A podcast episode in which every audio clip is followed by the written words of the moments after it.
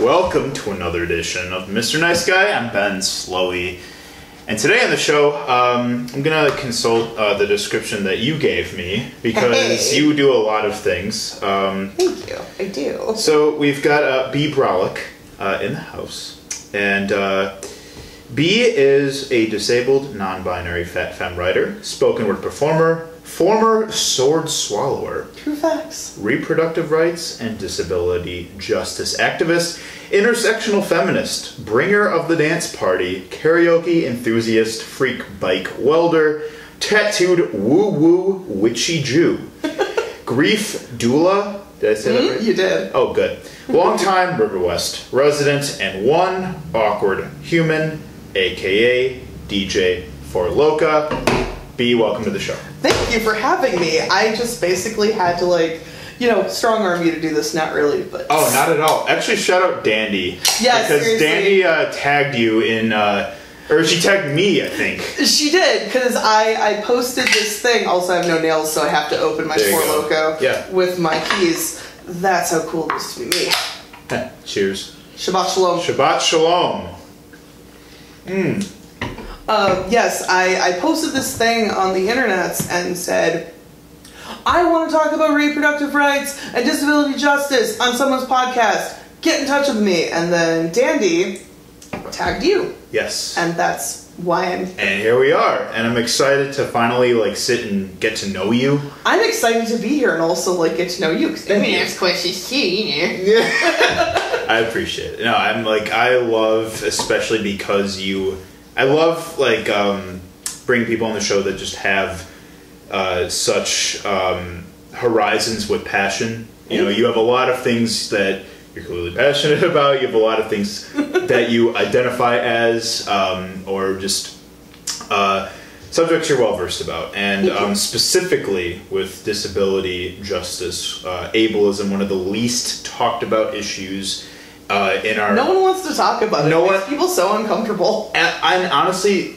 but those are the ones that are usually the the most overlooked ones that we need to talk Yep, about. exactly. so we're gonna get into that. Um, I, I yeah, I had my friend Raina uh, on the show. Uh, she's uh, she has muscular atrophy. Um, she's in wheelchair, and um, she was like the first on the show to like really talk about ableism, but it comes in many forms It really does. Um, not only physical but also mental, Mm-hmm. um, also you know just uh, genetic, all kinds. There's even this whole idea, I think, about like classism Yeah. in terms of ableism and like being have or have not, and how that really affects people too. So, ableism, it's not just our bodies, it's not just our brains, it's really how society really fucks us over Yeah, as like the like dualistic nuanced humans that we are. Yeah. So, thanks, society. You suck. for real. Um, yeah. So what we talk about in Mr. Nice Guy, we talk love and fear through our passionate and creative minds. Um, and uh, um, yeah, I first met. We were Facebook friends. We were. uh, for some time, uh, and then like I met you in person at High Dive. You did at karaoke. At karaoke, yeah. Uh, so you're a frequent flyer over there, yes? I um I like to say that I have been going to that bar since it was I think it was called Tony's Place. Tony's place. So I moved to Milwaukee in 2001 to go to UWM. Okay. Uh, but I found out that I'm not really good at like school. I mean, I'm smart, but I don't like applying myself. And it was the first time Yeah. out of my mom's house. Yeah. So I'm like, I'm gonna do whatever I want. And all of a sudden, there was like this cafe called Fuel Cafe, and I was like spending all of my time there and like making friends there and making friends with people who were older than me who could get me into bars, mm-hmm. such as this one bar that was on the corner of Center and Pierce. And as far as I remember, it was called Tony's Place. If anyone who's like my age or older Yeah. uh, watching, let me know if I'm right.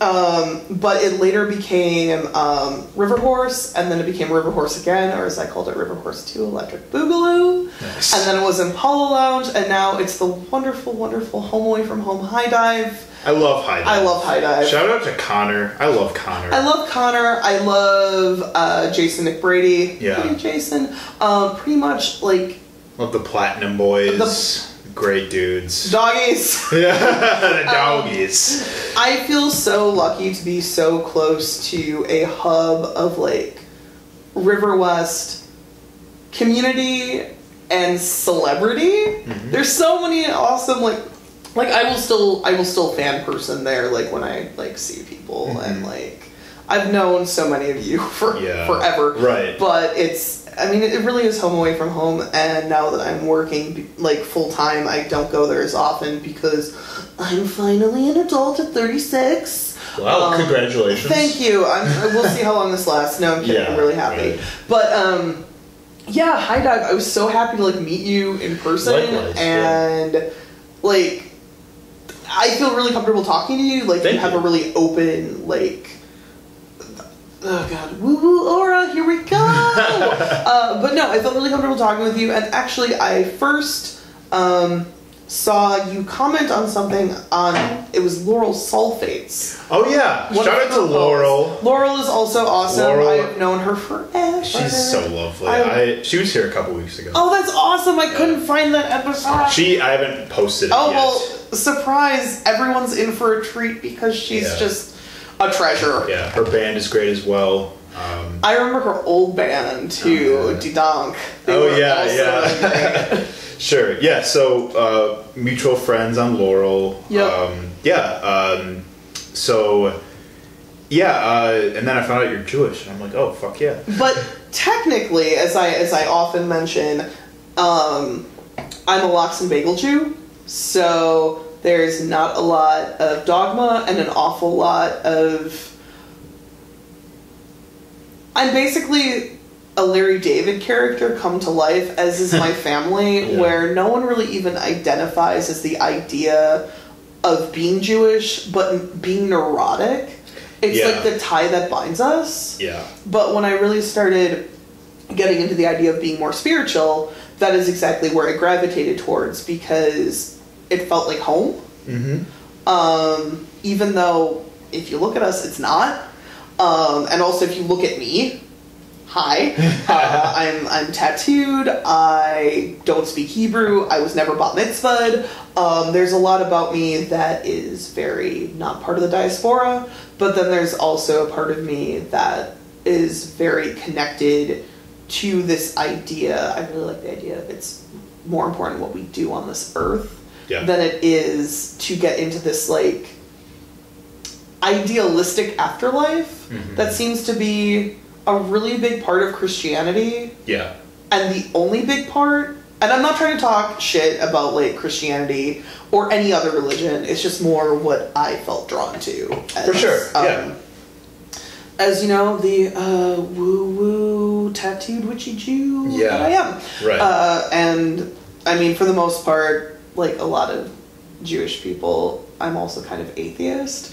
There's Yeah. more of this idea, and it goes back to community. I was telling you Mhm. about that earlier. Like, I like the idea of being around people who are like minded and working towards a greater good. Yeah. And I see that a lot, especially within like anti Zionist Jewish movements or like being like pro Palestine or. Like JVP. yes, yeah. I, I have a if lot. not now. Yeah.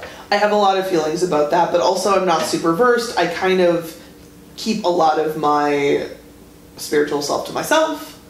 But also, my nickname is Bubby. So, because I'm like the old person in the neighborhood now, Yeah. and most of my friends are younger than me. So I'm your Bubby. If you need anything, I'm punk rock Bubby.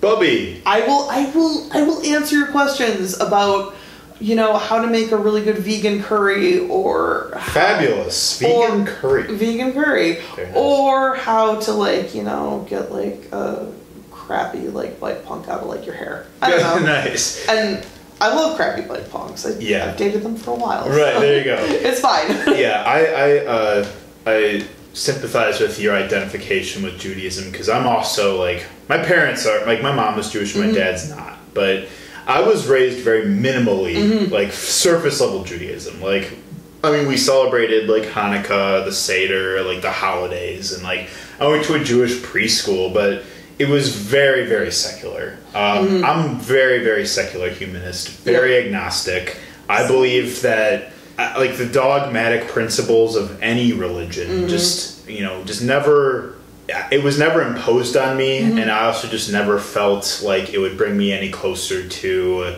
like a spirituality Yep. it's just a matter of what goodness you bring not only to um, the rest of the world but also to yourself, Yourself. Yep. um, which we lose sight of um, quite uh, quite instantaneously so in that sense, like I believe in the principles. With I, I align with the Jewish principles of you know like of community, of also questioning. things, Yes. you know, and as Jews, like as- like um, you know, that's something that kind of like a benefit of of the Jewish faith is that we're encouraged to ask questions. I feel like we're one of the only monotheistic um, religions that really embraces that. Yeah. I feel like it it can also be found in um, Islam, especially because it really is a scholarly religion. Here I am about to talk shit about Christianity. I swear I don't care. But also, I just feel like, especially with everything that's going on with this like faux idea of being a good Christian, especially with who's in office and like all the things that like politicians do in the name of like this weird Christian God to mm-hmm. take away rights from people Right. because of a thing that really is very esoteric. Yeah. Y'all don't know. Right. Yeah, and and the thing is, is like you know that, and people can do that, like be fundamentalists in any religion. Like Oh, they uh, certainly es- can. especially in Judaism, as when we talk about a lot of Zionists. Yeah, like uh, and like we don't even have to get into that because I, pro- I, I, it's it's it's Friday night. It's- yeah, it is Friday I can't do it. Right, yeah. it's been a long week. But there's yeah, there's this fundamentalism that I bel I firmly believe is just people that are misguided, Mm-hmm. misinterpretive, that believe that you know they have some kind of um, that their belief set is you know superior to another's, and that you know they feel inclined to impose that as as a sense of power. Uh, It really is. Uh, It's- it's powers- disgusting. Yeah, but power is a really good way to, to like. I mean, yeah, that that kind of flabbergasted me. Like that makes sense, and I thought about it, but I've never put it into words like that.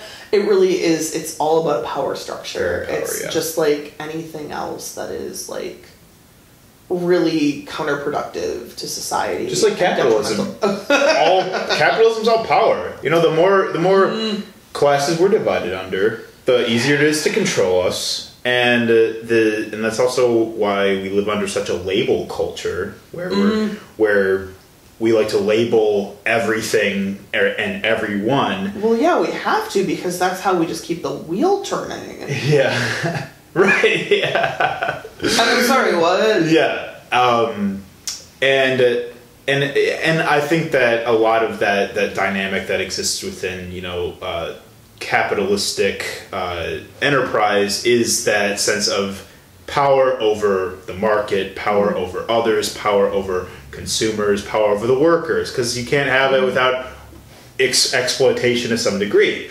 and you know I think that we just have it's it's so it's all intertwined you know Yeah. I, I think that just society in general like since civilization has like you know as it's evolved as we have come a long way since you know our primitive days like it is still like you know we i think that we just are raised in such a like power hungry like self-fulfilling narrative of like what mm-hmm. the world should be I mean, truthfully, I blame toxic masculinity. oh that that's a huge part of I mean, you know, toxic masculinity is like that if Why only people realized how much toxic mm. masculinity plays into all of that yeah I, I saw something on the internet. I don't remember. It was like a screen capture from a Twitter post about like shit, I'm not gonna remember it, but it was basically this extent of, you know, when are men gonna realize that like,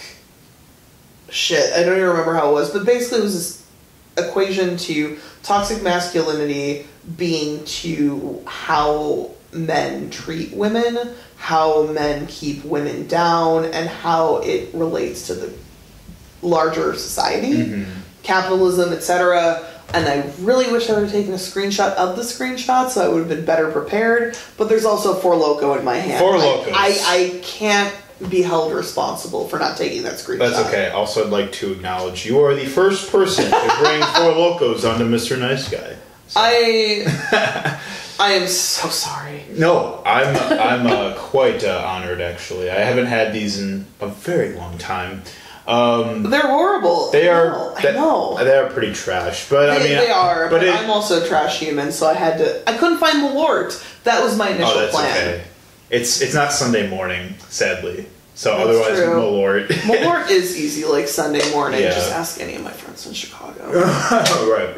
Um, so um, I want to. So you you. Uh, I, so uh, as we specified prior, um, disability rights are like we're Yeah. we're starting to get into that a little bit earlier with talking about ableism. So I guess like what.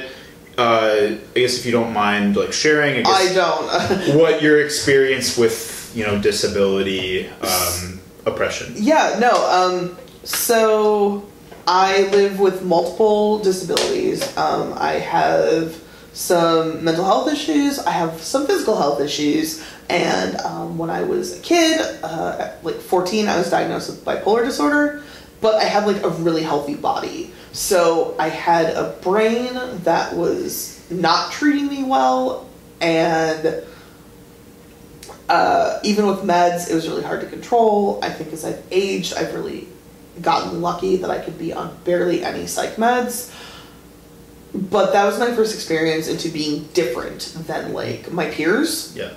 And also feeling like this weird pull to normalize what isn't normal but was normal for me, and really it, it is normal, but it was like this it's really weird when you think that everyone else around you is having these crazy ass racing thoughts and you're the only one that can't control them. Mm-hmm. And then it turns out, no, everyone is not having these crazy ass Right, racing yeah. thoughts and you can't control them because your brain, the chemistry is off. Um, so I spent from age 14 until shit, like 30. Um, really only being like mentally ill. Like I had like some health issues, but a lot of it was just like I have big tits, my back hurts, or just something like that would pass. Oh, I really bad menstrual cramps. Oh, it's endometriosis. But um, as I aged, I started having a lot of really intense physical pain that I had never experienced. And I, I'm, I'm a big person. I, I've always been fat. Uh, I think some of it's psych meds, some of it's just um, physiology, who I'm supposed to be. But I was always super active, whether it was biking, going to Mad Planet every weekend, There you go. um, Yeah. Walking everywhere when I wasn't biking. Like I haven't had a car since 2005. I gave my car up uh, to be a winter cyclist. Wow. that went poorly, but uh, it was cool. That's something. Literally, it was cool. Yeah, yeah. Um, but when I hit 30, I started having, I guess the only way I can describe it is like suddenly weird joint pain. I couldn't really put my finger on what it was. Was it aging? I don't know. Um, and it was really starting to like cut into my job. Um, I was working at Planned Parenthood. I had been there for, I don't even remember how many years at that point. Five? Maybe longer. Um, and I was calling in more and more. Um, I was having like really bad issues with attendance. And I couldn't put my finger on what was going on because in every other way I was taking care of myself, says the person drinking Four Loco. But for real, I was. Um, I have a pretty clean diet. I was vegan for 10 years. I wasn't at this point, but like I cook most of my own food. I don't order out. Um, as I said, I like biking, walking, dancing. right.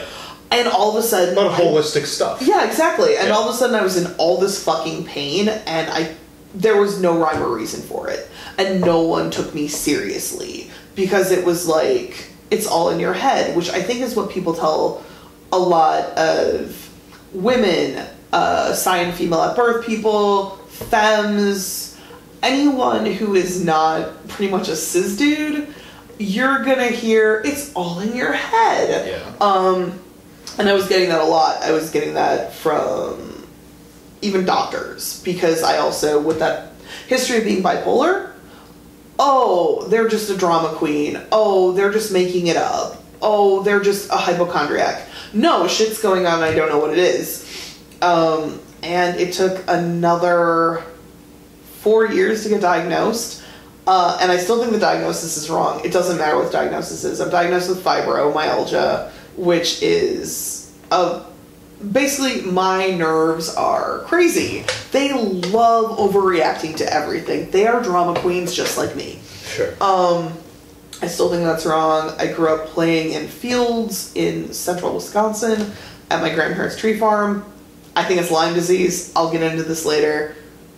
And Lyme disease has a fucked up history too. But all of a sudden, it went from being able to walk everywhere, bike everywhere, dance. I can't do any of that shit anymore.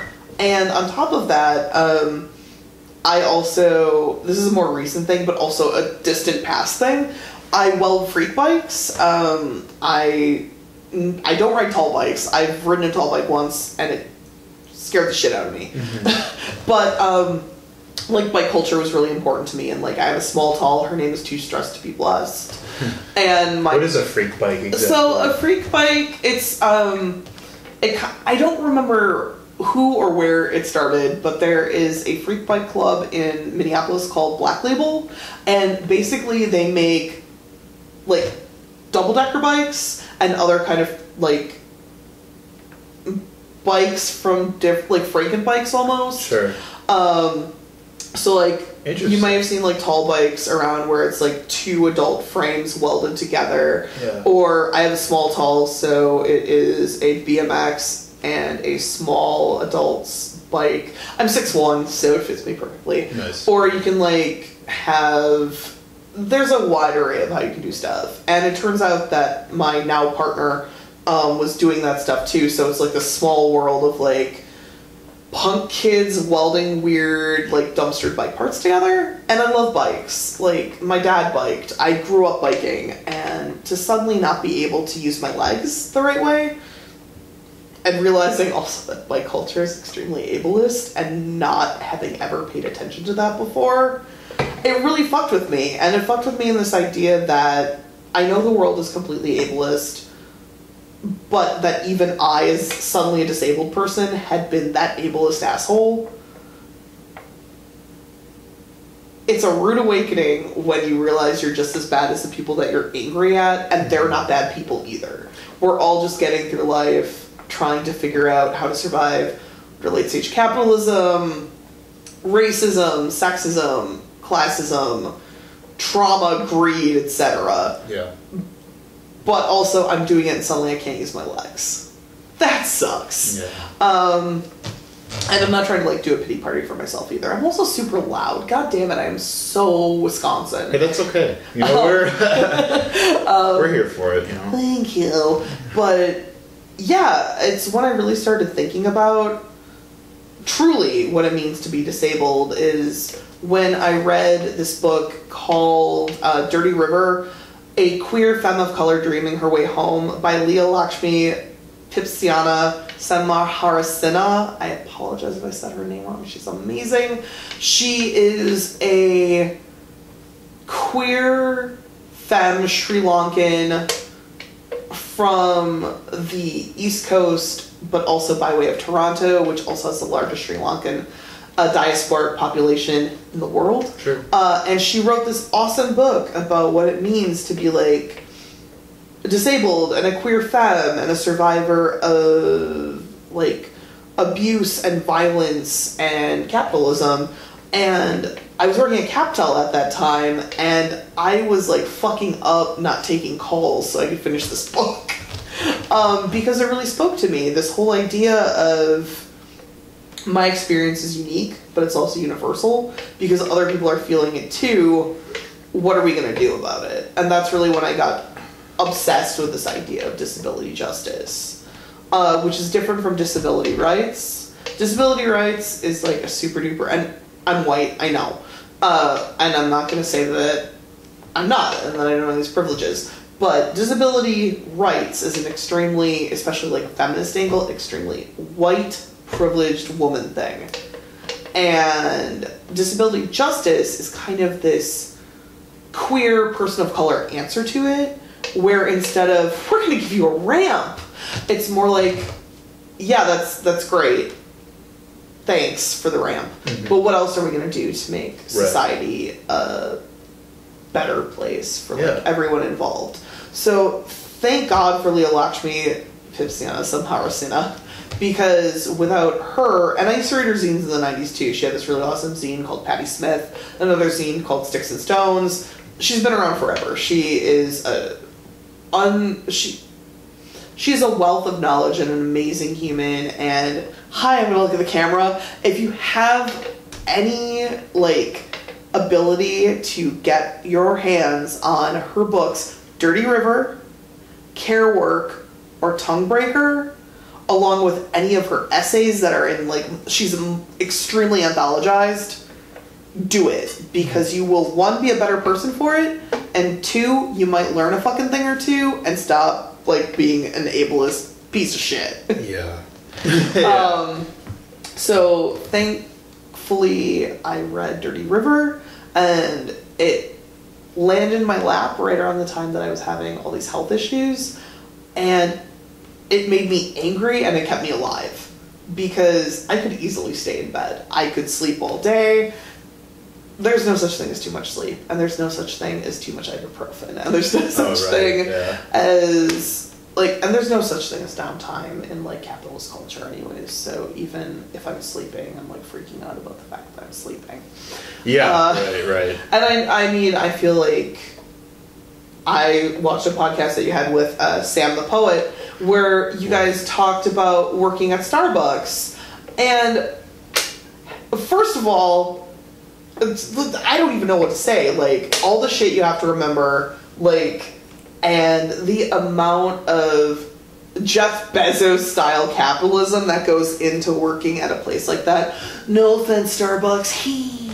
um, it really made me think about this idea of you know what it's like too. Like I feel like a lot of people who have worked these jobs that are yeah okay so you're working for starbucks you're not like working for i don't know a fast food restaurant or whatever but you are you are It- yeah. totally doing the same Right, fucking yeah. thing and the fact that like starbucks somehow has a little bit more pull than anyone working for like taco bell is also really fucked up to me and that's part of capitalism and like classism itself Yeah. but I thought about you guys watching that podcast because I'm like, y'all know.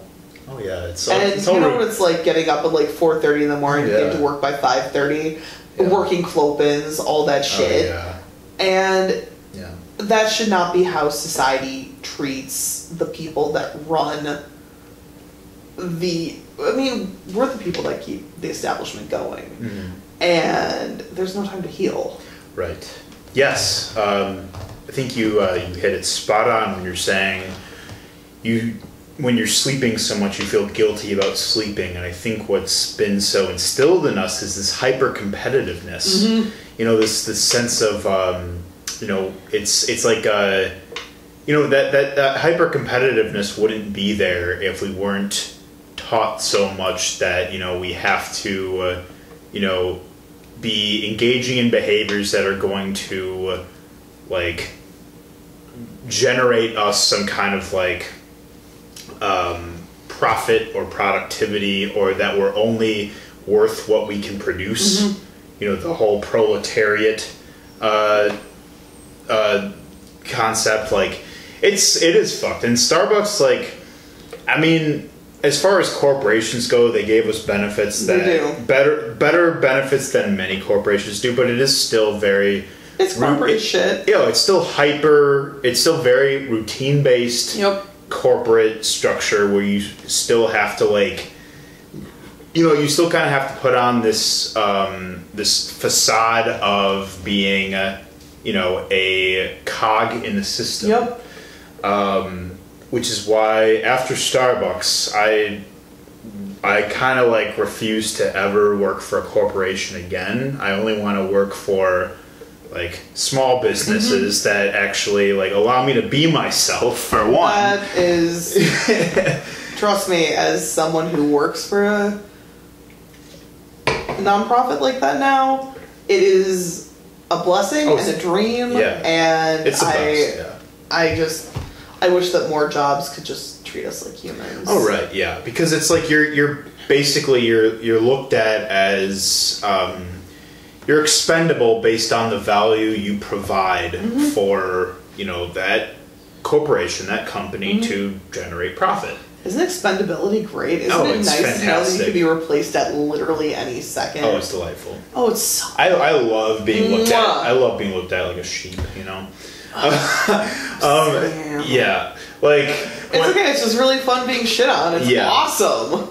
right and It's not even like fat life. It's just like fucking like life. Well, I imagine like also, especially for somebody of your caliber that deals with um, disability, it's like you know you're you're only you know they like preach that you're being taken care of, but you're only accommodated to such an extent. You are on eggshells so often being disabled, and I'm not just talking about myself. I just I read it all the time. I see it all the time. I see it in the eyes of some of my coworkers, and I work for. I won't say where because, whatever. I speak for myself, and I also wouldn't want like people you know who hired me like, Right, yeah. or loco. Yeah. Uh, but for real, um, being treated well by an employer and being seen as a full person and not just the productivity. If more businesses could have this model of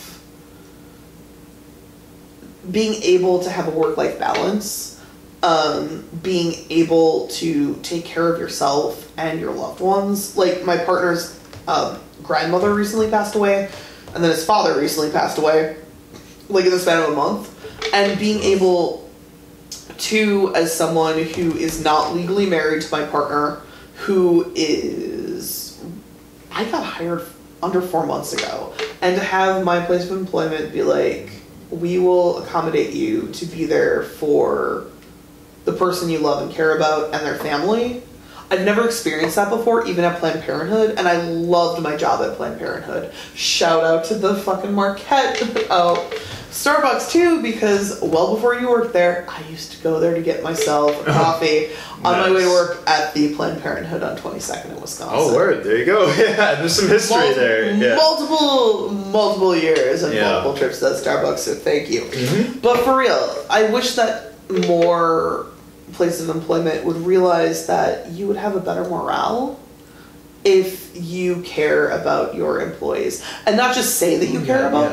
them, but that you actually do something. that you're accommodated, that you're just seen as a human being with with um, variable needs to Mm-hmm. the next person. It's like we're all we all have different you know uh, yeah. ways of you know we all have ways of different li- of ways of life. You know Yeah. different things that. Exactly. We need in order to, you know, properly function as human beings, and like, God, yeah, I, I can't say that enough.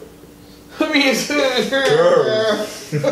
uh, but yeah, and uh, apologies that I joke about stuff a lot. It's kind of like this weird. Oh, it's humor. Oh, it's I'm just, humor. oh my god, I'm the same way. Like I. I, I come from an extremely sarcastic family. We Same. we're very ironic, very ironic. yeah, So I, I, uh, I think that um, you and I, um, I, I think that we, uh, you know, perceive uh, the system and our ways of coping, uh, coping mechanisms in, a, in a similar way yeah, um, because I mean, in the same way, people like to you know use self-deprecating Mm-hmm. humor as a, as a comfort, as a self-comforting mechanism. It's, it's like also comforting for other people too to know that Yeah. they're not in this like shithole by themselves. Right. Like, and that's really awesome.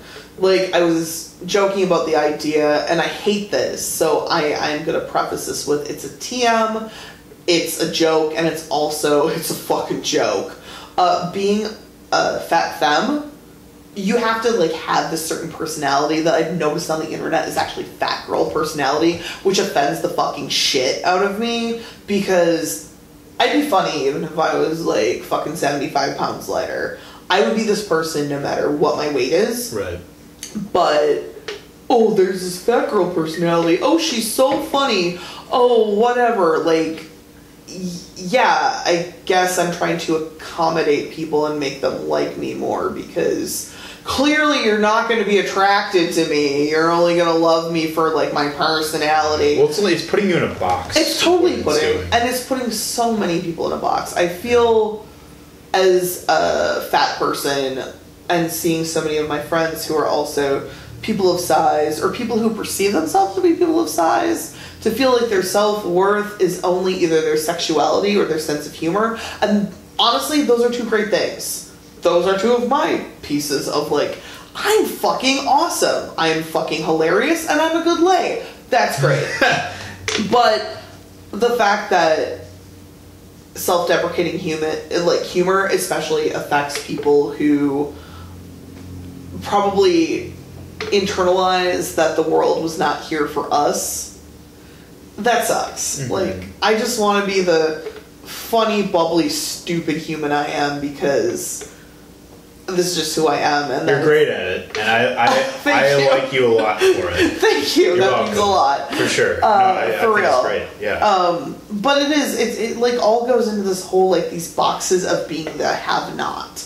Like you're not what society finds attractive. You're not what society finds profitable. You're not what society finds um, worthy.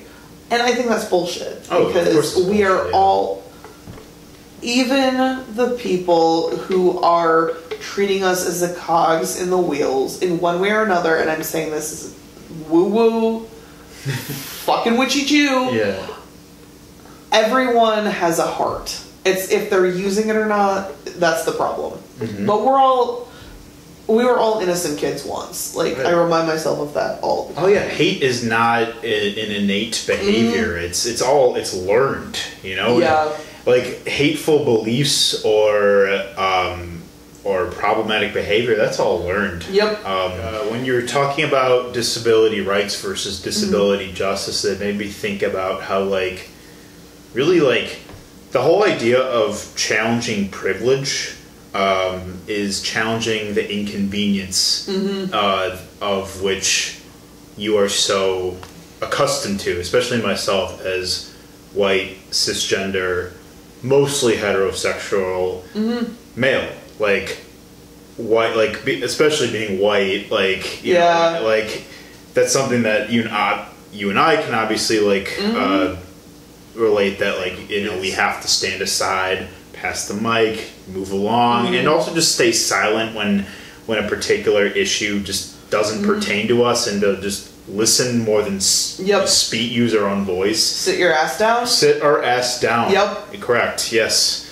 Um, something that um, I've been reflecting a lot in the last year um, from doing this show, how much I've learned how to do.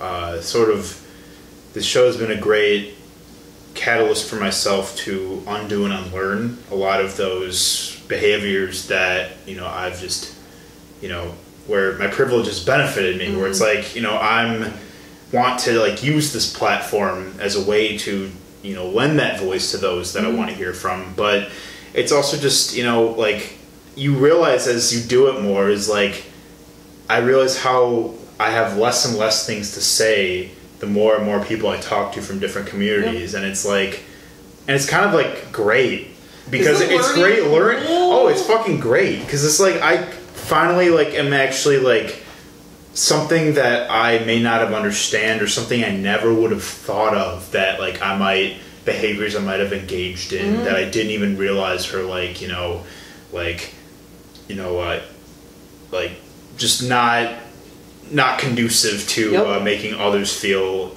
included or inclusive. Like especially like you know I cover so I freelance right on the music scene, and something that we talk about a lot is just how there's just a lot of all male like white dudes that are in bands. So many dudes. There's so many dudes. There's so many. Like There's so many there's a ton and And I love some of those. Oh yeah, there, a lot of them are great Bits musicians. love 'em. But but it's like we see like so much about like well, you know, it's like when I'm thinking about oh yeah, like I love this band, this band, this band. I want to have them all on the show. It's like sure, like I'm sure there are like by all means they're probably all great dudes and great people to talk to. Mm-hmm. But it's like well, there's more than just you know all white cis men Yep. that you know make our music scene what it is Yep. and that's this the beauty of like what you know what we could be you know embracing as as I part of our music scene and so that's that's an example is that like Also, since you're talking about music, I just want to put a shout out on here right now. Okay, if you have a chance, reach out to Habitat for Insanity. Oh, I've heard of them, yeah. Please do because my friend Amber is their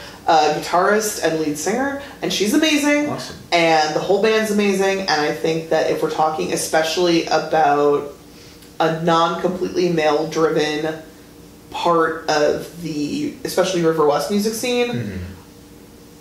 Habitat for Insanity Mm-hmm. Oh, very is your go-to. Oh, good. So please, I love y'all. shout out to Habitat for Insanity I've heard of I have heard of them um, They're spectacular. been wanting to cover a show of theirs but yeah like it's just so this show is a lot like doing this has just allowed me to just also reflect how like you know there will be a lot of times where it's like you know at this point i don't even feel inclined to talk about something that you know i don't know about or that i haven't mm-hmm. experienced shoes i haven't walked because it's not my place and i feel like it's this especially white men love to have opinions on things we love to we, we, Y'all do. we love to have opinions on But white things people in general love to have opinions on things, Yeah. and that's really offensive. And I say this as a white person. Like, how many books are written by white people about like people who are not white?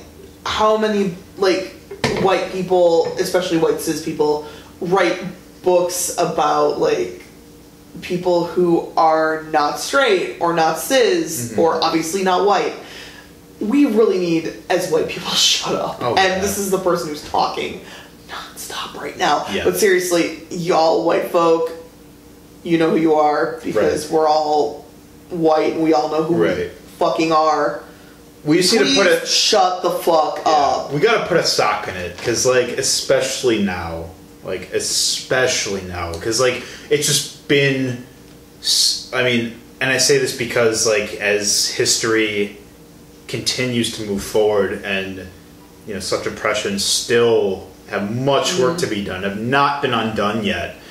Like we're still residually, you know, um, while there might be legislation that says this, it's like we're still s mm-hmm. sociologically dealing with the residual effects of, you know, like oppressions that mm-hmm. are like included, like including but not limited to, you know, slavery, segregation, mm-hmm. Jim Crow, like stuff like that. You know, the Look at the city we live in. Like Yeah. we are the most segregated city in America. yes, and there i think about this especially because you also cover the music scene you know depending on where you are we are incredibly fucking segregated within the music scene Oh, too yeah. especially within punk rock we are so fucking white it is so upsetting Yeah. when I first uh, went to a punk show in Chicago, it was in Pilsen, and I was one of the few white folks there. I did not speak Spanish. Most of the talent, most of the attendees were Latinx. I was completely out of my element. right. I probably did the best that I could to not be a complete asshole, and I probably still was because I was still kind of young, sort of. Yeah, Um, yeah. But Milwaukee doesn't have that, and that freaks me out. Oh my god! Like, think about where our venues are. They're either here in River West, Mm-hmm. in Bayview, in Walker's Point, or downtown. Also, let's talk about the fact that Bayview and Walker's Point used to be uh, Latinx enclaves, And River West actually was a Puerto Rican enclave for a really long time. River West has a long, beautiful history of Puerto Rican neighbors, and us white folk have completely fucked that up. Gentrification. Gentrification. Also, any chance you get, go to Pueblo Foods, get yourself some food at the counter.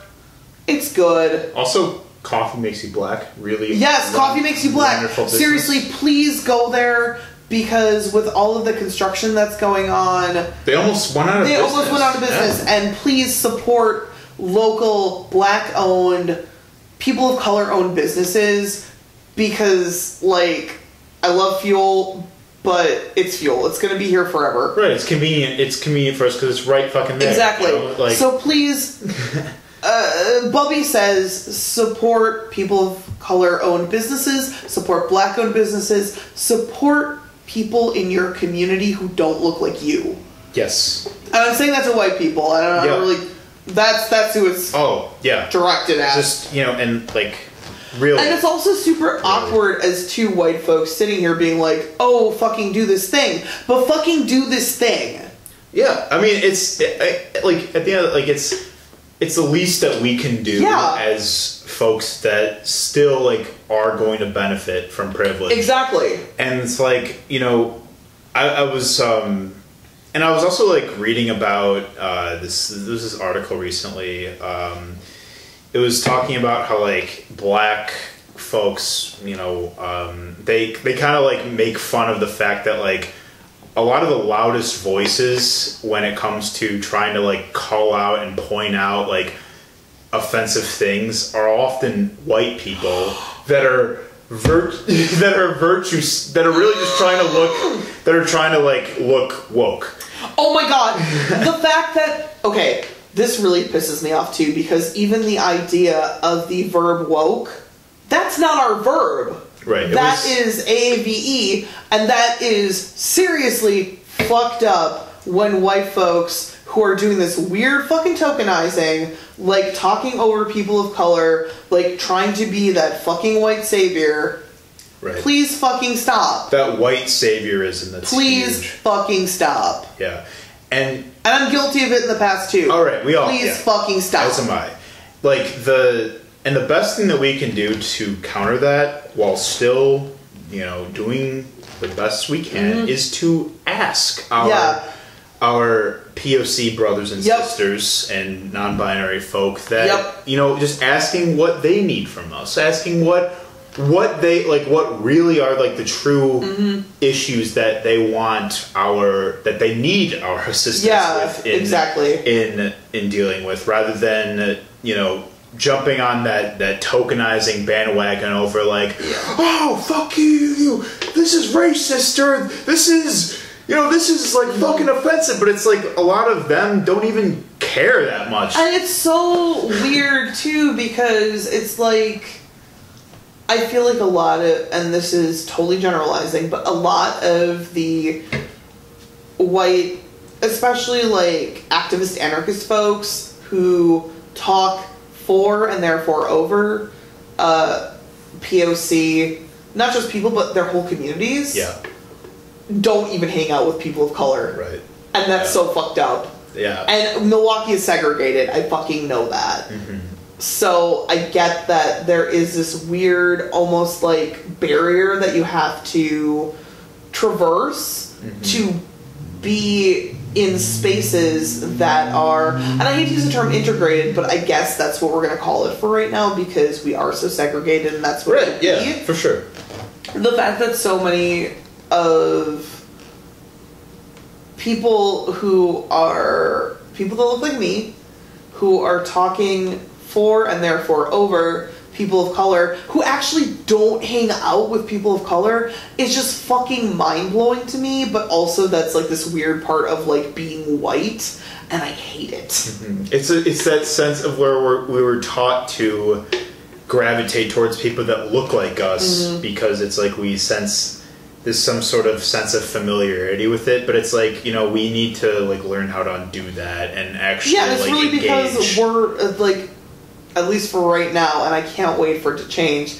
we're still the dominant like societal i guess motivating factor like we're the people that i don't know advertising is Sure. like Oh. we're, we're the marketing Yeah, people and the. We're- What were you gonna say? Oh, what I was gonna say though is the whole idea of like get outside your fucking self and Mhm. stop being like that white guy Yeah. or that white woman or that white person because it's not helping anything. And also, for the love of Christ, in movements that are being led by people of color, Whitey, shut up and let people of color lead and at, like you said ask what you can do as the dominant paradigm the person of privilege and also if someone tells you all they want is for you to shut up shut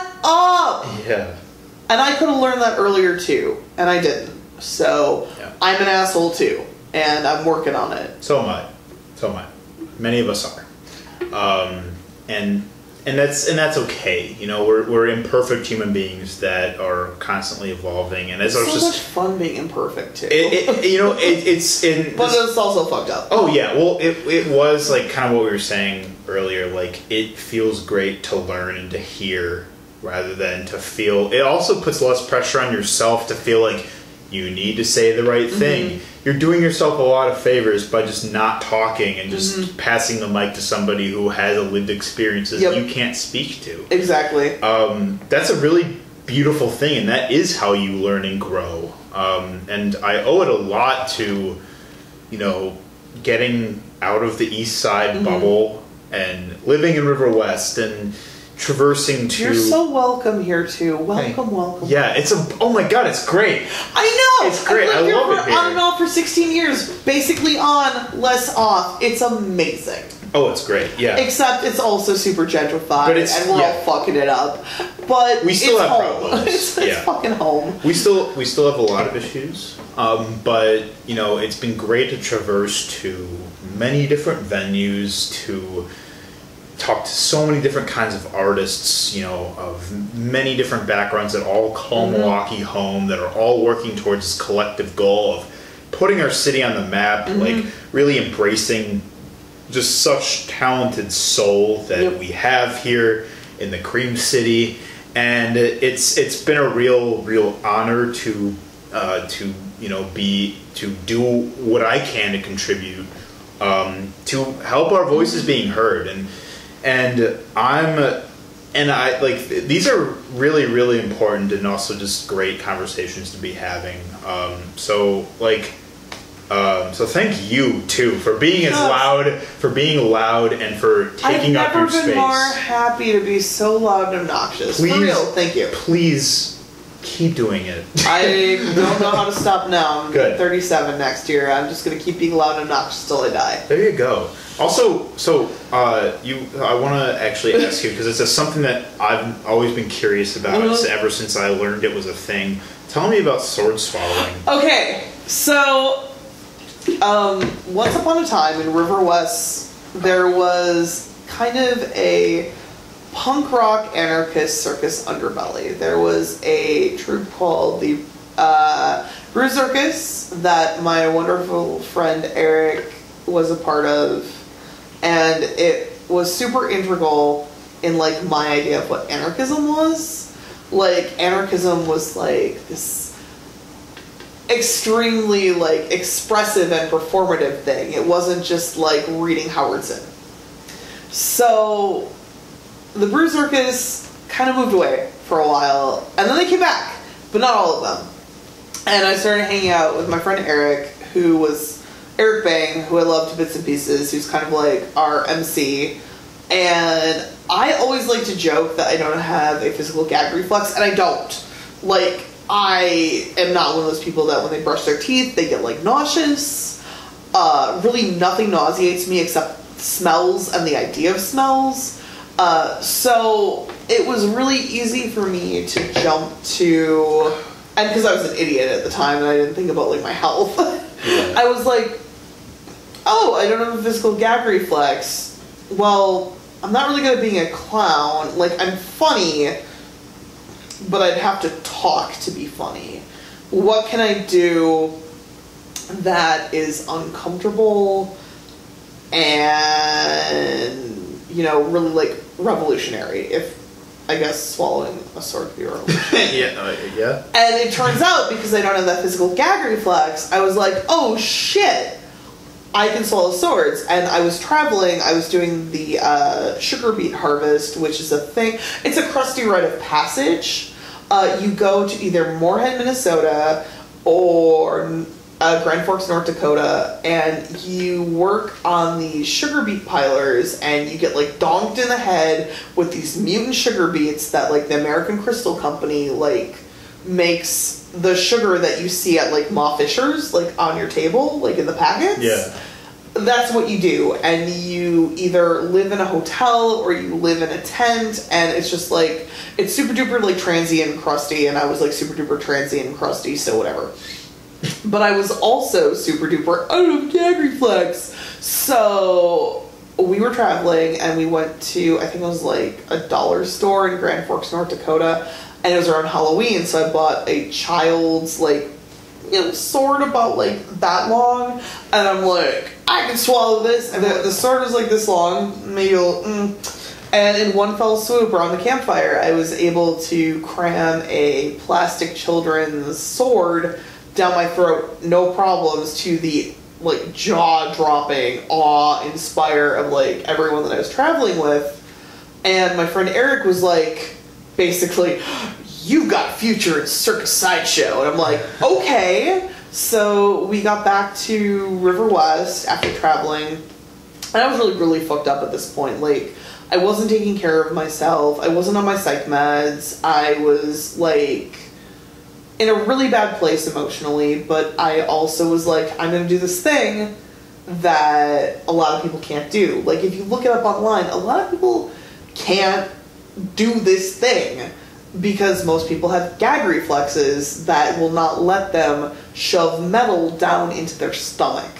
I am not one of those people. Actually, that's not true. I am now because I have acid reflux because I'm old.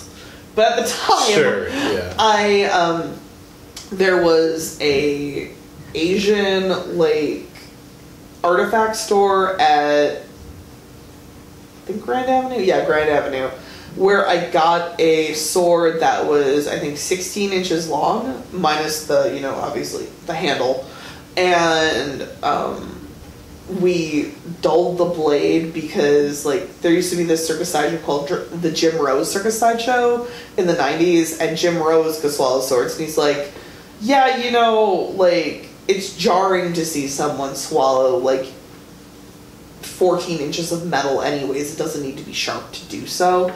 So we filed it down and i was able to get that thing down my throat and into my stomach and i did this for about six months but then i started I started seeing someone who I really wanted to save me, and part of that saving was okay, I won't swallow swords anymore. And I really do. I thank him for what he did to get me to a point where I could like have a full time job and like like I didn't want to die and I wanted to take care of myself. But really, for six months, I was doing like these really cool things. I also helped build a bed of nails. Um, I performed at some shows. I performed at the River West Follies, the first River West Follies in 2006, and we won an award, Oh. and it was called the Quacky.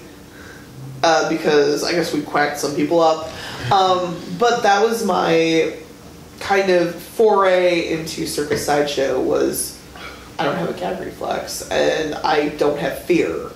So I will do this thing that's probably not very healthy and kind of dangerous, but it looks cool. Did you enjoy doing it? I did. I really did. Um, I'm kind of bummed that I stopped.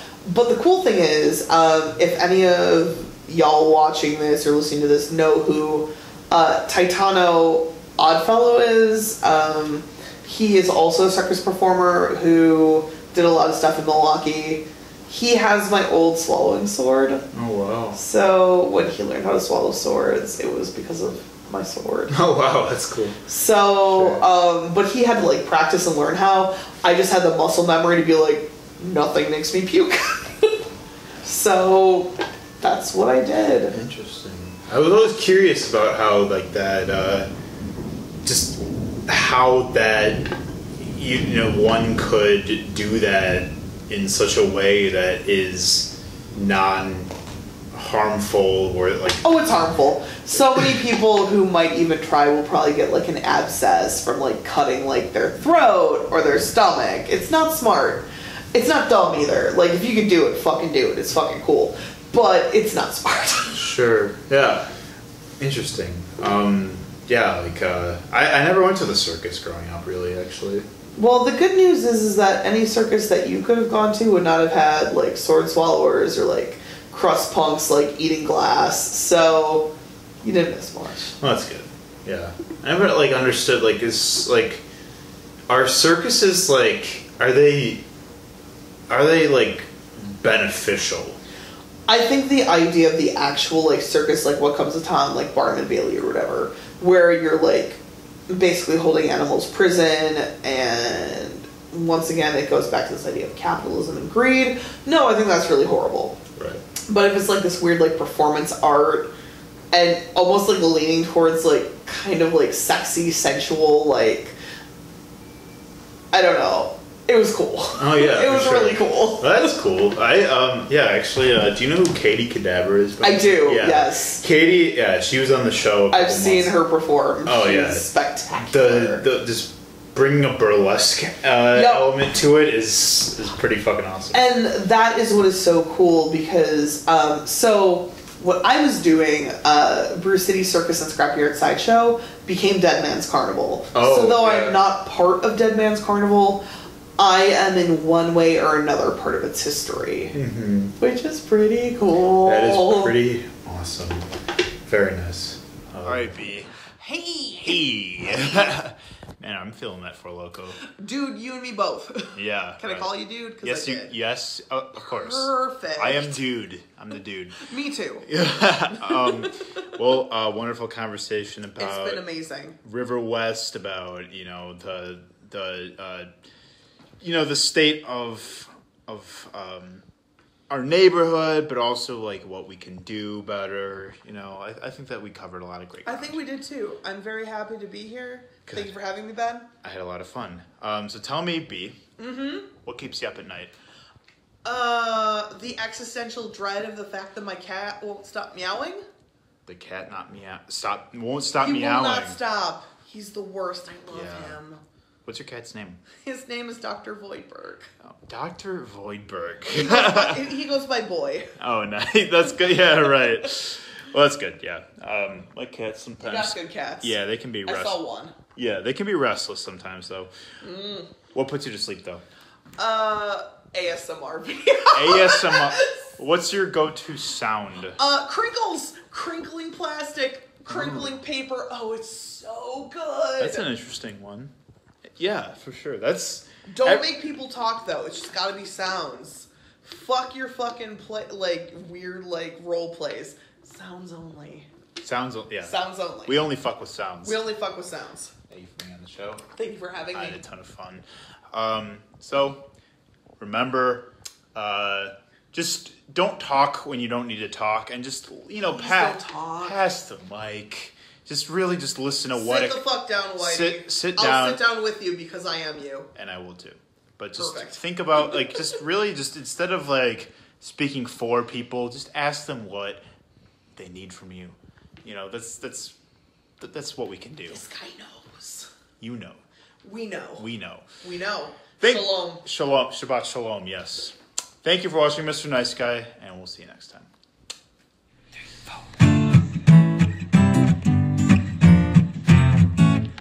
Nice Guy.